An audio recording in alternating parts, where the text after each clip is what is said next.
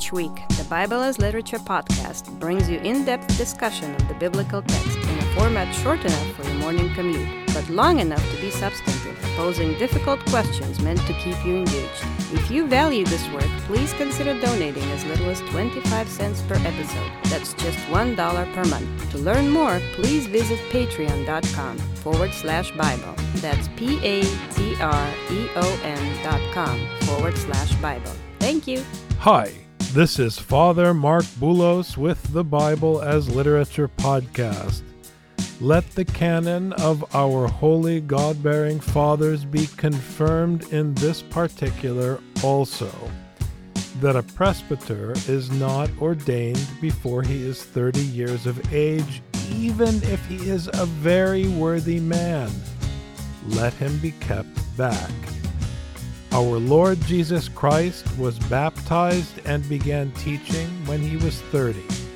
In like manner, let no deacon be ordained before he is 25, nor a deaconess before she is 40. Canon 14 of the Council in Trullo in the 7th century. This canon, patterned after Scripture, reflects the common sense of Luke's Gospel, an attitude that would become pervasive in early Christian traditions. It is good for a person to wait. Just as Jesus had no say in his name, like any human child, no matter how talented, wise, or knowledgeable. He was accountable to God to honor and obey his parents, to submit to instruction at home, and to wait until the appointed time to begin his ministry. So strict is the hearing of this teaching in the Coptic Church that a man is forbidden to seek ordination of his own free will. A candidate for the priesthood is only a candidate if he is called, in a very literal sense, if his bishop contacts him and says, I would like you to be ordained a priest. In this tradition, from the candidate's perspective, everything the time and even the opportunity to serve is totally in God's hands.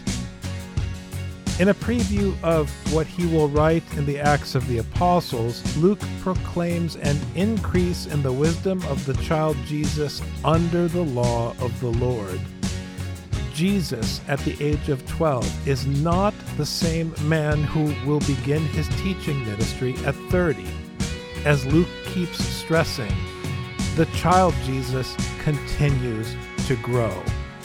In Luke, it is the law of the Lord that imparts grace, and every person, including Jesus, must submit to it, even if it ends in crucifixion.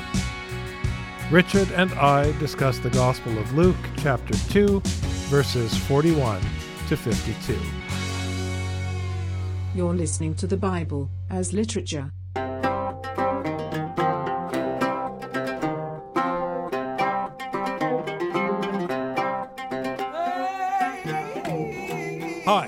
This is Father Marc Boulos. And this is Dr. Richard Benton. And you are listening to episode 469 of the Bible as Literature podcast. Religious folk love to talk about growth Capitalist folk love to talk about growth. People who like to build things love to talk about growth. When people make a poster for Lent, they talk about, as Father Paul likes to joke, growing in humility. He always makes fun of people who want to grow in humility. How can you grow in order to become small?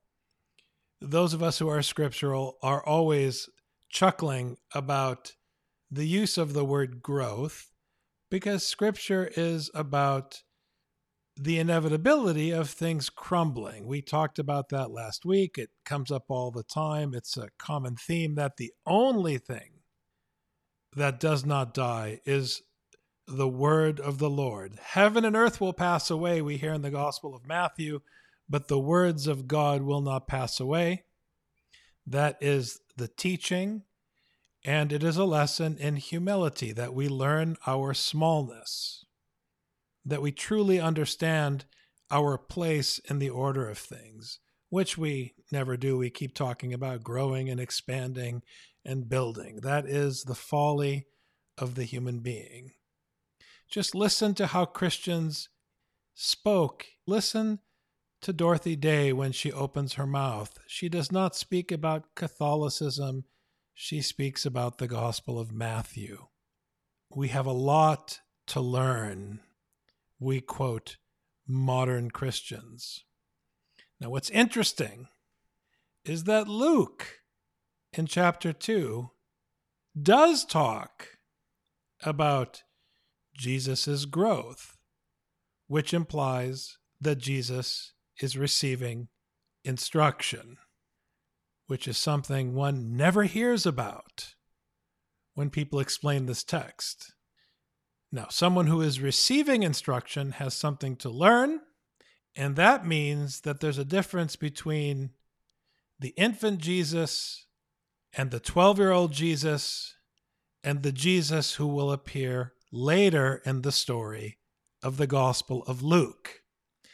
But the growth comes from the instruction, the words of God the Father, the teaching, the law of the Lord, which is the agent and the star actor in Luke chapter 2. When we talk about growth as a religious person, as an economist, a capitalist, as a person making a Lenten poster, or an OCF poster as we desperately try to recruit people to attend our meetings. We are talking about our growth. When Luke talks about growth in the book of Acts, he is talking about the growth of the gospel, not the growth of the church. Just search the book of Acts and hear what we are teaching.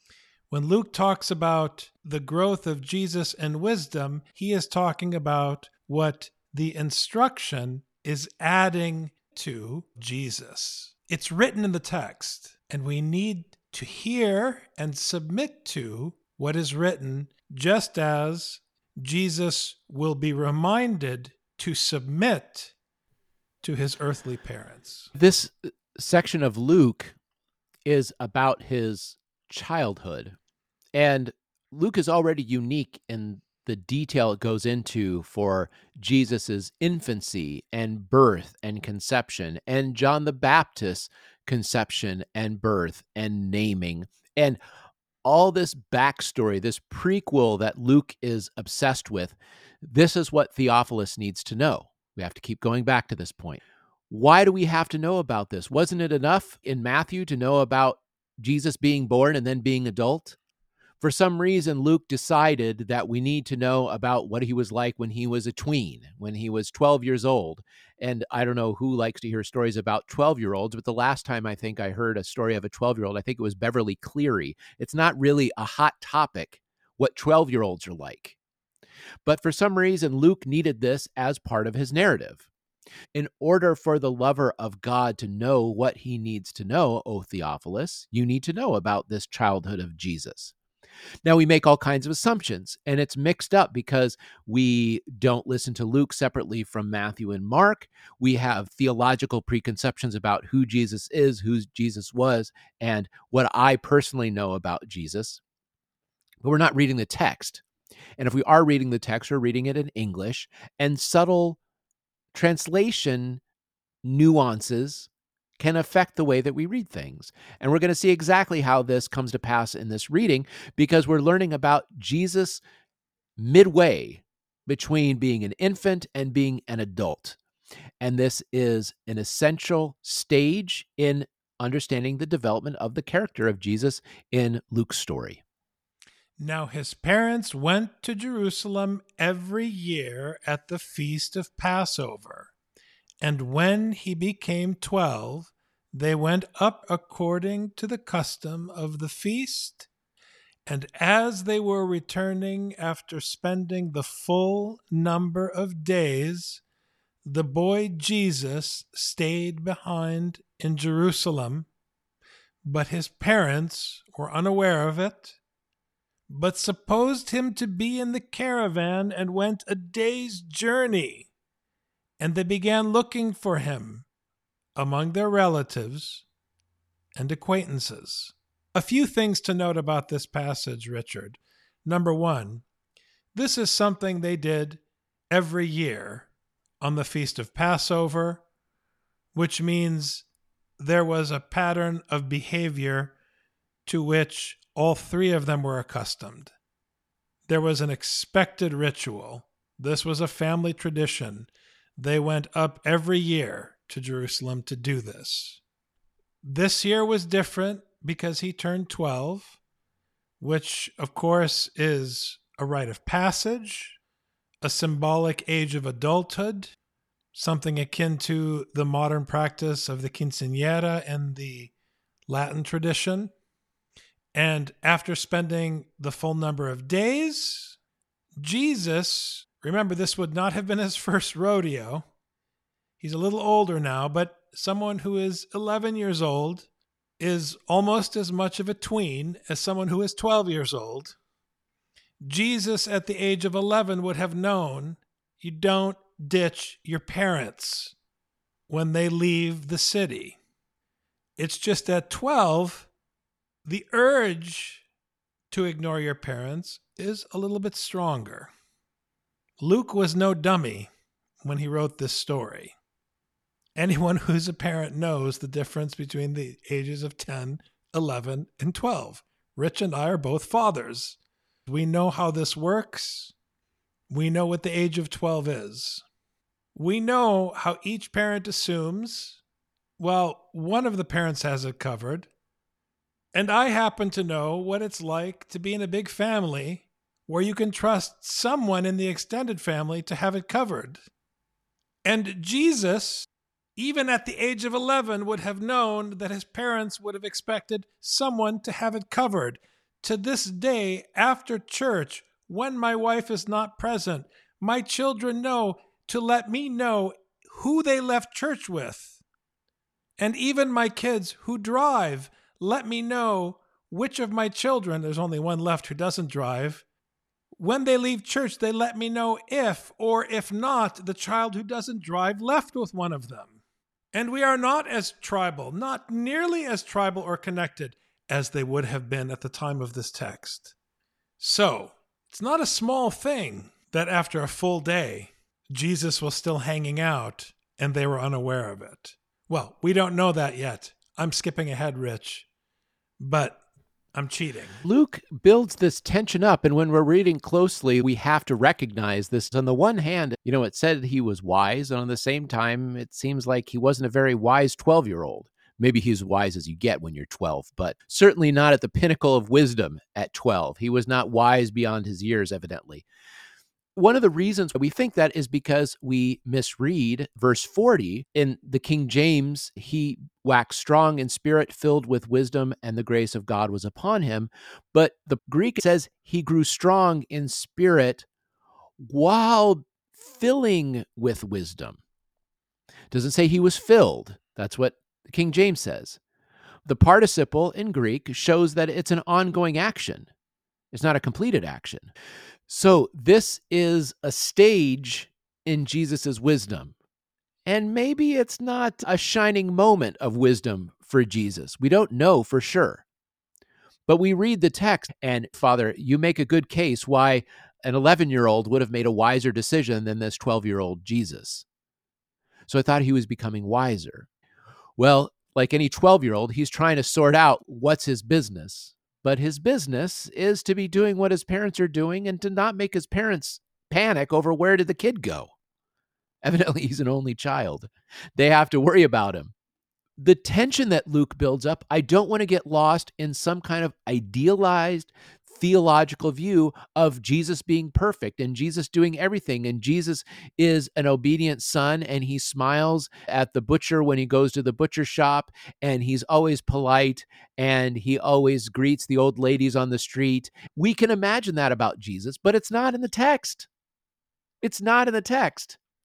He was being filled with wisdom and the grace of God was on him. But it doesn't say that he was already wise when he was 12. And for that matter, if someone showed you a wise 12 year old, I think you'd say, we'll see how he ends up when he's 20, when he's 30. We'll see what kind of wisdom he has. But if you try to judge a human's wisdom by what they do on a so so or an off day when they're 12, I don't know what you can really say. So it's significant that Luke put this story of Jesus's disrespect towards his parents and staying behind, while at the same time describing him as one who was growing strong in spirit and being filled with wisdom or filling with wisdom. What does it mean to be filling with wisdom and to act this way around your parents? That's the situation that Luke leaves us in, and we have to take this text seriously in order to understand Jesus as a true Theophilus who is hearing this text. When they did not find him, they returned to Jerusalem looking for him. Then, after three days, they found him in the temple, sitting in the midst of the teachers, both listening to them and asking them questions.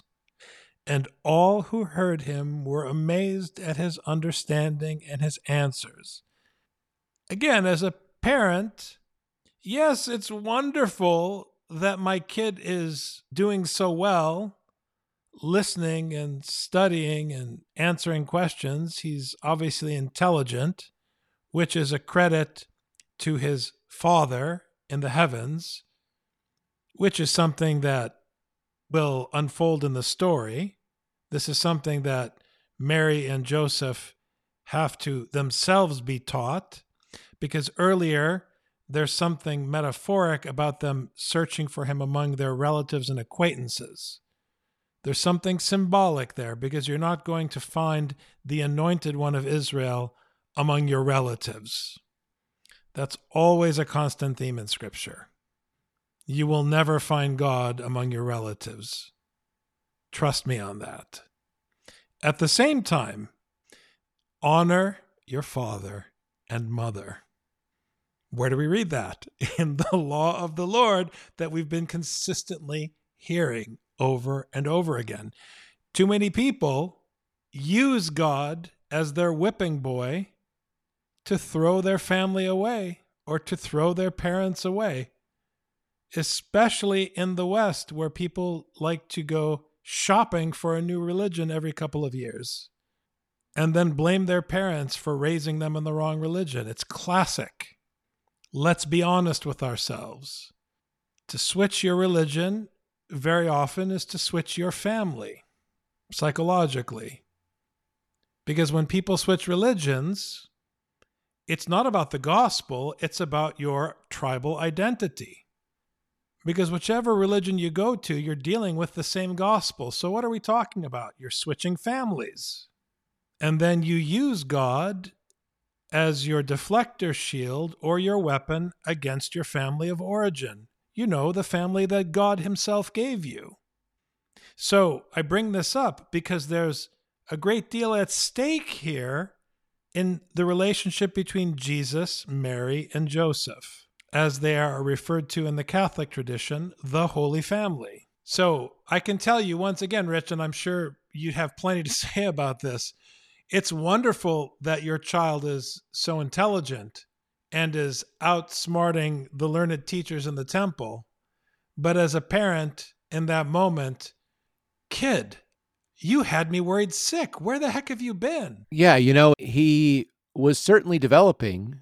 He's certainly beyond his years that he's having these discussions with teachers and his intelligence, his shrewdness, and his ability to respond to questions is uncanny. But you're right, first things first. you're worrying your parents sick so how smart are you really you know it's funny this is the stage of jesus's book smartness he really understands the books he understands the answers to give at a certain question but he doesn't know how to proceed so the knowledge of god is getting in through this skull and he seems to be gifted at this he seems to be ahead of his years at this, and this seems to be something that was in this spirit and this wisdom that he's gaining and that he's growing strong in. But yes, how does he treat his parents? Is it okay to treat your parents in this way? I mean, I think it would be weird to say, well, he's Jesus, he can do whatever he wants, when Hebrews says he was glorified because he was obedient. It wasn't Jesus glorified because he was Jesus. Jesus was glorified because he received honor or he received charis from God. It was because he was obedient. But here we have a clear act where he didn't follow the program. He didn't do what his parents did. And everything that the parents did, look how many times they fulfilled, they fulfilled, they fulfilled, they fulfilled. Simeon, Anna fulfilled.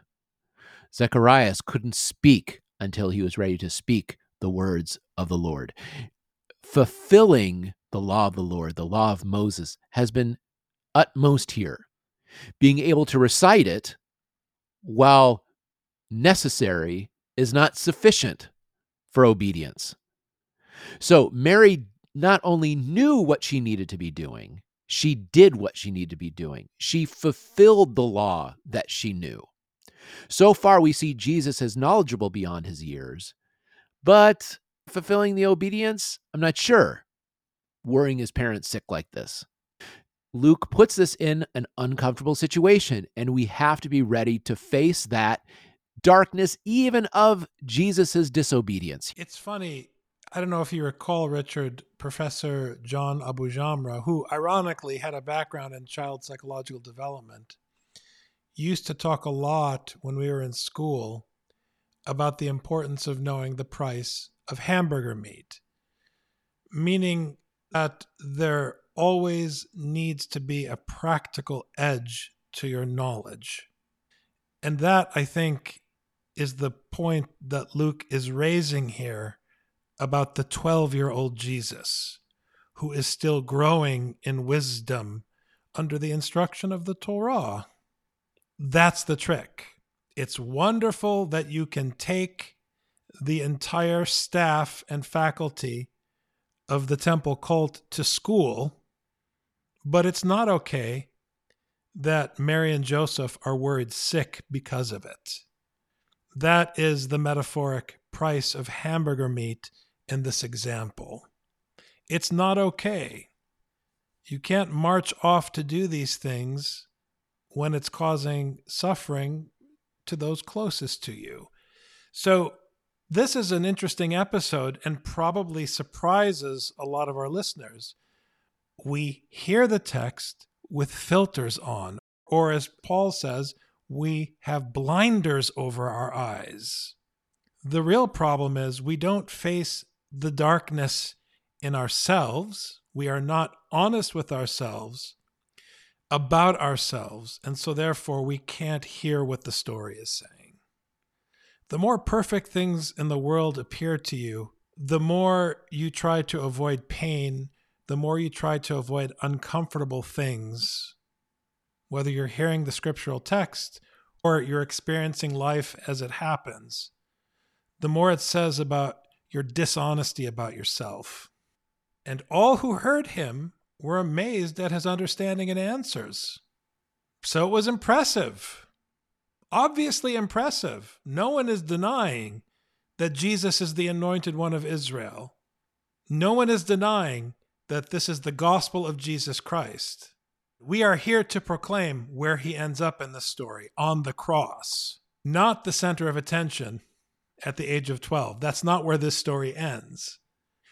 When they saw him, they were astonished, and his mother said to him, Son, why have you treated us this way? Behold, your father and I have been anxiously looking for you. And he said to them, Why is it that you are looking for me? Did you not know that I had to be in my Father's house? But they did not understand the statement which he had made to them. Now, here's the thing sometimes it's not enough to be right. There's a tension in this discussion. Mary is pleading with him. Her anxiety is legitimate. She and Joseph were wronged. Like they were looking for their kid. They're worried sick. Anybody who doesn't feel for them in this situation is being dishonest. I'll never forget, Richard, it was a Minnesota winter, 10 below zero, something crazy. And they were supposed to hold the kids at the middle school. And I went to go pick up my oldest daughter. And for whatever reason, she was a preteen. For whatever reason, she decided, probably because she had a streak of her mother's rugged individualism, her Siberian mother who does everything with absolute fearless self dependence, she decided to try to walk home. It was dark and freezing, and she wasn't appropriately dressed. Alla and I thought we were going to die. She walked the wrong direction down a road to nowhere. We were looking for her for what seemed like an eternity. Thank God, obviously, we found her. Now she's in college and everything's okay. But the point is, any parent who's ever had trouble finding their kid knows that this is not a small thing that Mary and Joseph went through. I want this to sink into people's skull because you all hear this and dismiss it because you say, oh, well, it's Jesus. You're hearing what you want to hear through your candy colored filter. Oh, well, you didn't get it because I was about my father's business. There's tension because it is correct what Jesus is saying, but it shows no deference to the injury caused to his father and mother, whom he is supposed to honor according to the law of the Lord. You hit upon one thing, Father, and I wanted to make a couple comments about the translations here because there's a few points that I notice are significant. First of all, when Mary addresses him, the uh, King James says son, but the Greek is teknon, which means child. So Mary is reminding Jesus that even though he thinks he's fully grown at 12 years old, he's a child. That's the first thing. The second thing is that this isn't about how Jesus treated them. In the Greek, why did you do thus to us? Why did you do? This puts a strong contrast between Jesus's overflowing brain of knowledge, contrasting with how was it possible for him to do thus to his parents. So we have the action versus the knowledge. For Mary, it's natural. When you know you have to go about doing these things, such as sacrificing the birds for the one who breaks the womb, she does it. Knowing is as good as doing for Mary. For Jesus, however, it's different because he knew better, but he didn't do. The second one is that the translation of Jesus being in his father's house, house is not mentioned here. And you alluded to this when you were talking about it because it says, among the things that are my father's. So, what Jesus is saying is that he is immersing himself in the word it's not the fact that he's in the house of the Lord. It's that he's immersing himself in debating and discussing and learning and in responding to the teachers. Okay. That's the important part, not where it's taking place. And it's significant because it never mentions here that the temple belongs to the Father. But the things that Jesus is about, according to Jesus, are his Father's things. So these points bring home a certain tension that we've been seeing throughout this passage, which is the word versus the deed. Jesus knows, but he's not ready to do. Jesus knows beyond his years, but actions betray his youth, his childhood, his childishness, not childlikeness in the most beautiful, naive way. But he's dependent on his parents still to feed him. He's dependent on his parents to bring him back to Nazareth. But he ignores this because he's about things that he sees are more important while worrying his parents sick. So performing this dishonor against his parents. Because also, don't forget, his parents look bad. They had to ask around where their own child was. They lost their kid. He dishonored his parents. He shamed his parents by doing this. Because like, you didn't even know where you, you, how many days and you didn't even know where your kid was? Come on. You only have one, and he's the salvation of Israel. You couldn't keep track of him? Come on. I mean, look, for those of us who grew up in a very structured traditional religion like the Eastern Orthodox faith, it's certainly true of our brothers and sisters in the Roman Catholic Church. It's not uncommon that you'll have a young man or a young woman who's interested in, you know, becoming a nun or who even thinks about the priesthood, even though it's not allowed in those traditions. It's not uncommon that someone who's interested in the Bible or religion or liturgy will start thinking about the priesthood from a very young age.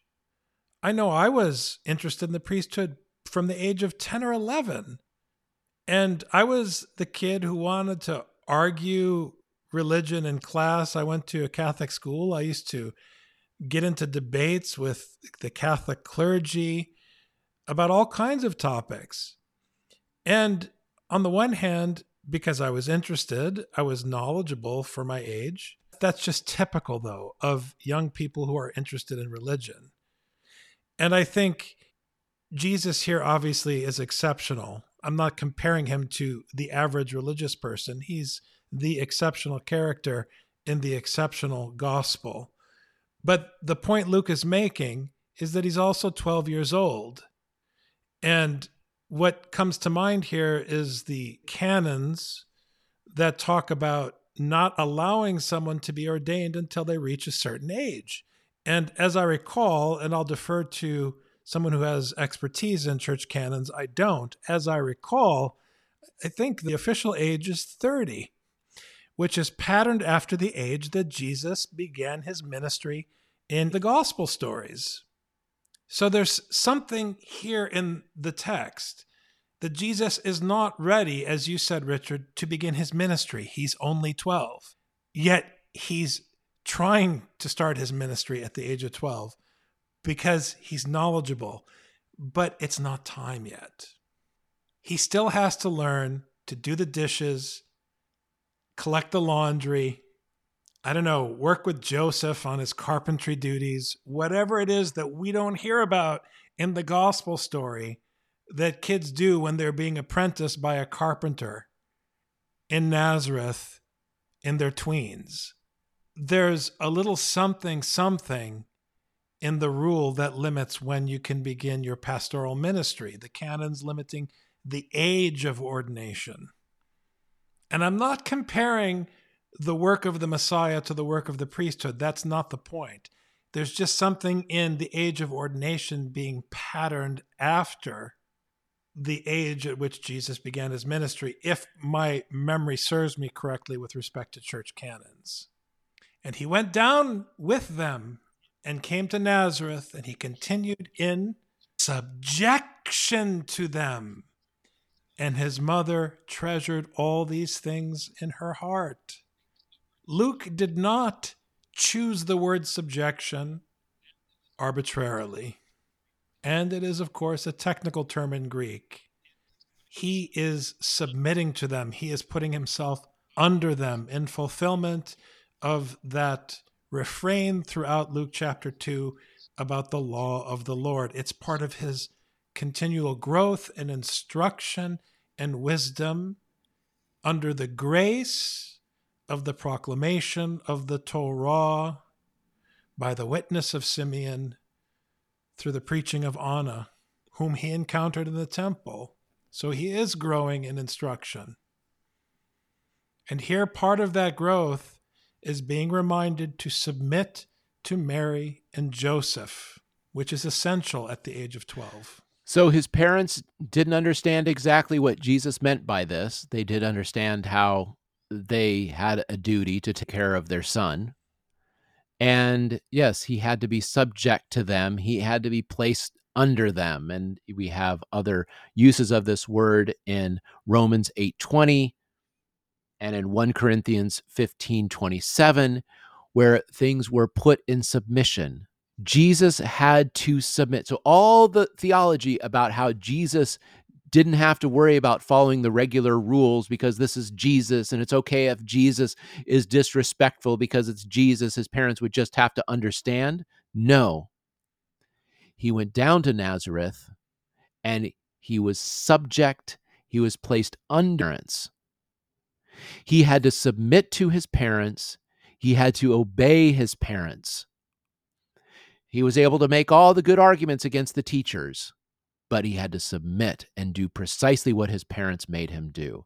This is what would make him do the right thing, be obedient, which is how he received the glorification from his father, not by knowing all the stuff, but by being subjected to Mary and Joseph, who themselves may not have understood exactly all the words that Jesus was saying, but they were obedient to the word when they went to Jerusalem every year on the Passover.